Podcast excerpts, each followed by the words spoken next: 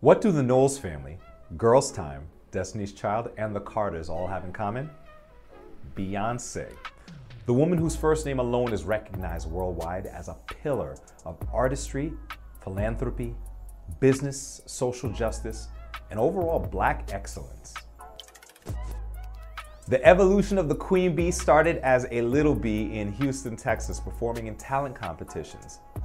Beyonce has said that seeing Michael Jackson performing when she was five years old was her inspiration to get into show business and pursue a music career. She's also cited Tina Turner, Diana Ross, Whitney Houston, and Mariah Carey as her influences.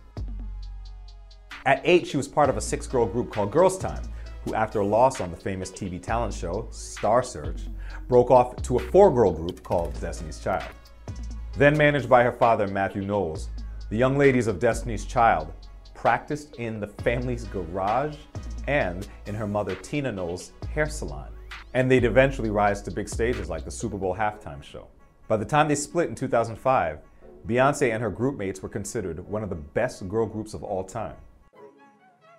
As a solo artist, Beyonce went on to become a phenomenon. Hit songs like Single Ladies, Run the World, Halo, Baby Boy, Crazy in Love, those are still today hip hop and R&B party anthems. Now, as a DJ, I'll say that you have to play at least one of Beyonce's songs in any meaningful DJ set. But don't take my word for it. I mean, let's just look at the facts. She's a literal hitmaker.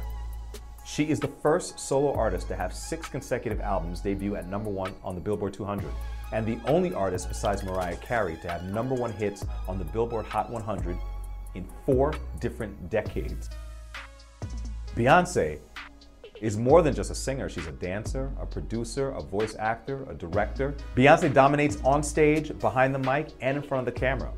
And she made her big screen debut as Foxy Cleopatra opposite Canada's Mike Myers in 2002's Austin Powers Goldmember, one of my favorite movies. Four years later, she earned a Golden Globe nomination for her role in Dreamgirls and has gone on to play the voice of Nala in Disney's remake of The Lion King.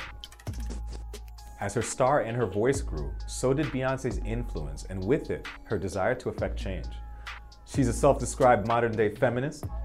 She's spoken out in favor of common sense gun control, legislation for LGBTQ rights, and has been more than present during the social justice fight against anti black racism and police brutality. The film for her sixth album, Lemonade, included the mothers of Trayvon Martin, Michael Brown, and Eric Garner holding pictures of their late sons in the video for Freedom.